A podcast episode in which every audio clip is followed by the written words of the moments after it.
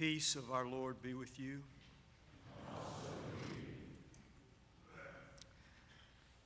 As you will, no doubt, have noticed, in this morning's gospel lesson, John the Baptist does not know exactly what to think about Jesus, sending messengers to ask Jesus, Are you the one we have been waiting for? Or should we look for another? To which Jesus replies, Go tell John what you see and hear.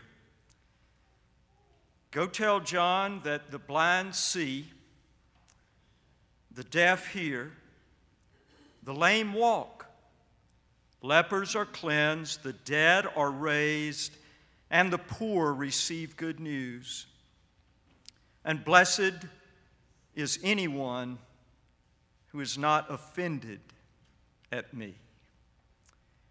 An answer for John then, and a reminder for us now that Jesus cannot become who John the Baptist or we might want or wish Jesus to be. Jesus can only be who Jesus is. And blessed is anyone who takes no offense at Jesus. If the four Gospels Matthew, Mark, Luke, and John are a trustworthy record of the words and works of Jesus, then it is there in the four Gospels that we get our best glimpse at the only Jesus Jesus can be the four Gospels, Matthew, Mark, Luke, and John, like the rest of the Bible, are not inerrant or infallible. And we know that they were not written by eyewitnesses who were following Jesus around, taking notes on what he was saying. They didn't come together until a generation or two after the life and death of Jesus, but even so, where else are we to go? And if they are a trustworthy record of the words and works of Jesus, then it is there that we get our best glimpse at the only Jesus Jesus can be a Jesus whose moral compass is as clear as his wingspan is wide. Jesus' moral compass repeatedly getting Jesus in trouble, his wingspan repeatedly drawing Jesus to trouble. Jesus' straight up moral compass, causing him to stand up against injustice, and his all out wingspan, causing him to stand up for the marginalized and oppressed, the hurting and the poor the only Jesus Jesus can be.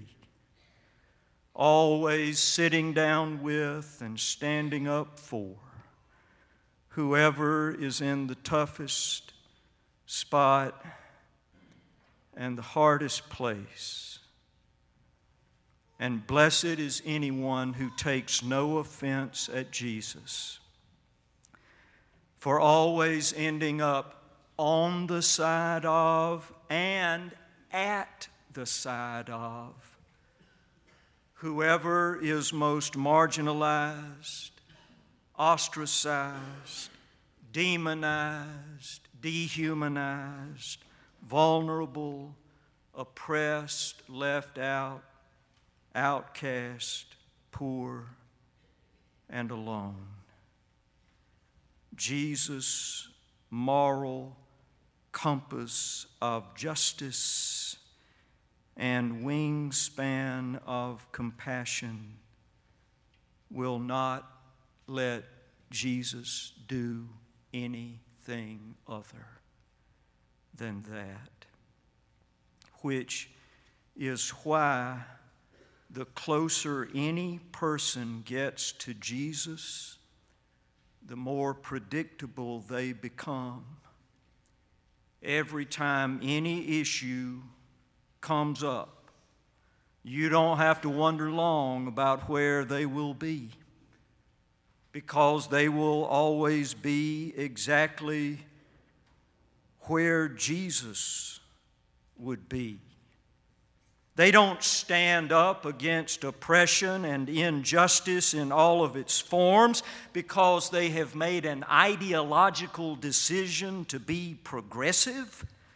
They stand up against oppression and injustice in all of its forms because they have made a spiritual decision to be Christian. Christian, as in not offended at Jesus Christian, as in so filled with the Spirit of Jesus that they become utterly predictable in their response to every issue that arises. Because you know they're always going to end up on the same side of every question. The side where Jesus would be if Jesus were here. But how do we know where Jesus would be? And what Jesus would say if Jesus were here. Sisters and brothers, I don't know what to tell you other than that if the four Gospels are a trustworthy record of the words and works of Jesus, one needs to sit down and read the four Gospels.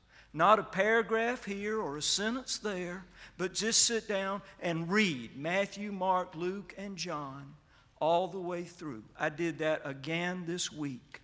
Takes about eight hours. Um, folk like myself are paid to do that sort of thing. I know you don't have time for that. Just read the four Gospels.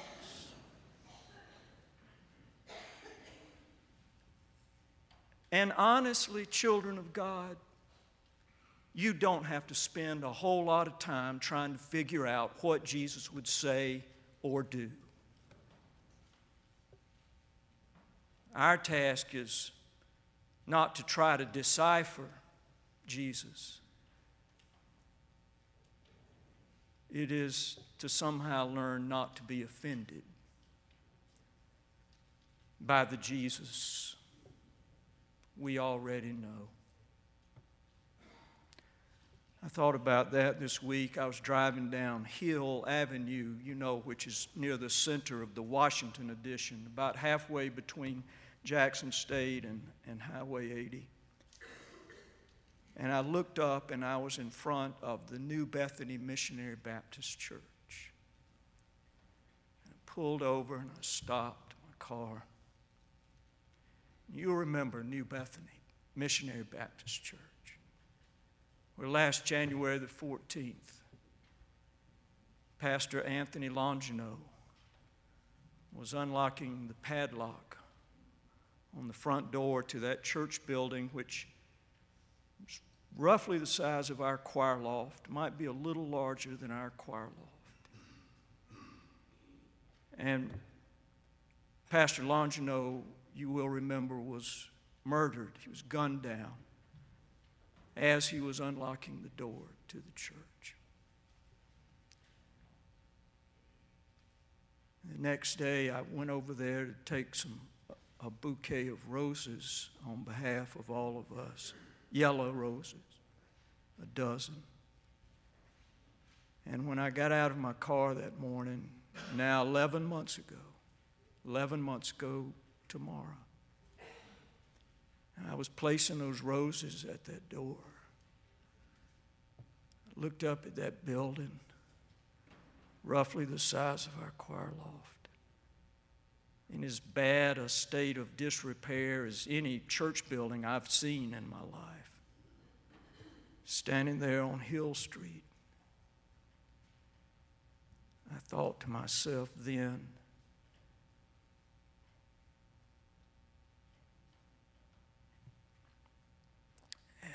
thought it again this week. If Jesus lived in Jackson, this is where Jesus would be the pastor. I mean, his primary membership would be at Beth Israel. We all know that, but I'm talking about on Sundays.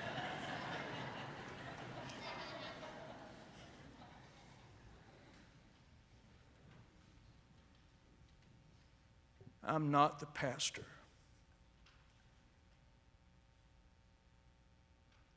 Of New Bethany Missionary Baptist Church on Hill Street in Jackson.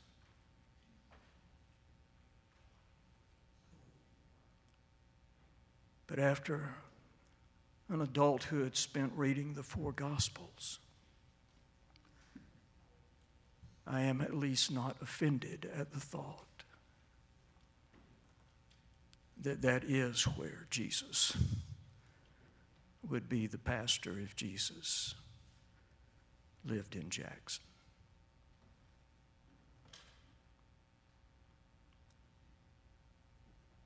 Blessed is anyone Jesus said, who takes no offense at me.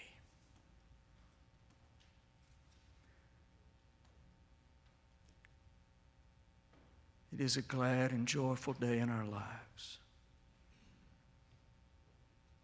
when we come to discover that we are no longer offended at Jesus.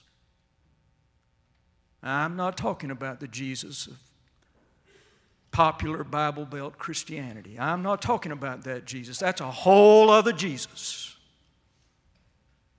That I 20 Jesus who owns most of the religious landscape between Atlanta and Dallas. That is a whole nother Jesus whom we created because the Jesus of the four Gospels does offend us. I'm talking about someday, some glad and glorious third Sunday of Advent, pink candle, joyful someday, becoming so filled with the Holy Spirit and so close to Jesus that even if we don't go where Jesus would go and do what Jesus would do, at least we are no longer offended by the real Jesus. Blessed is anyone who is not offended by Jesus. Amen.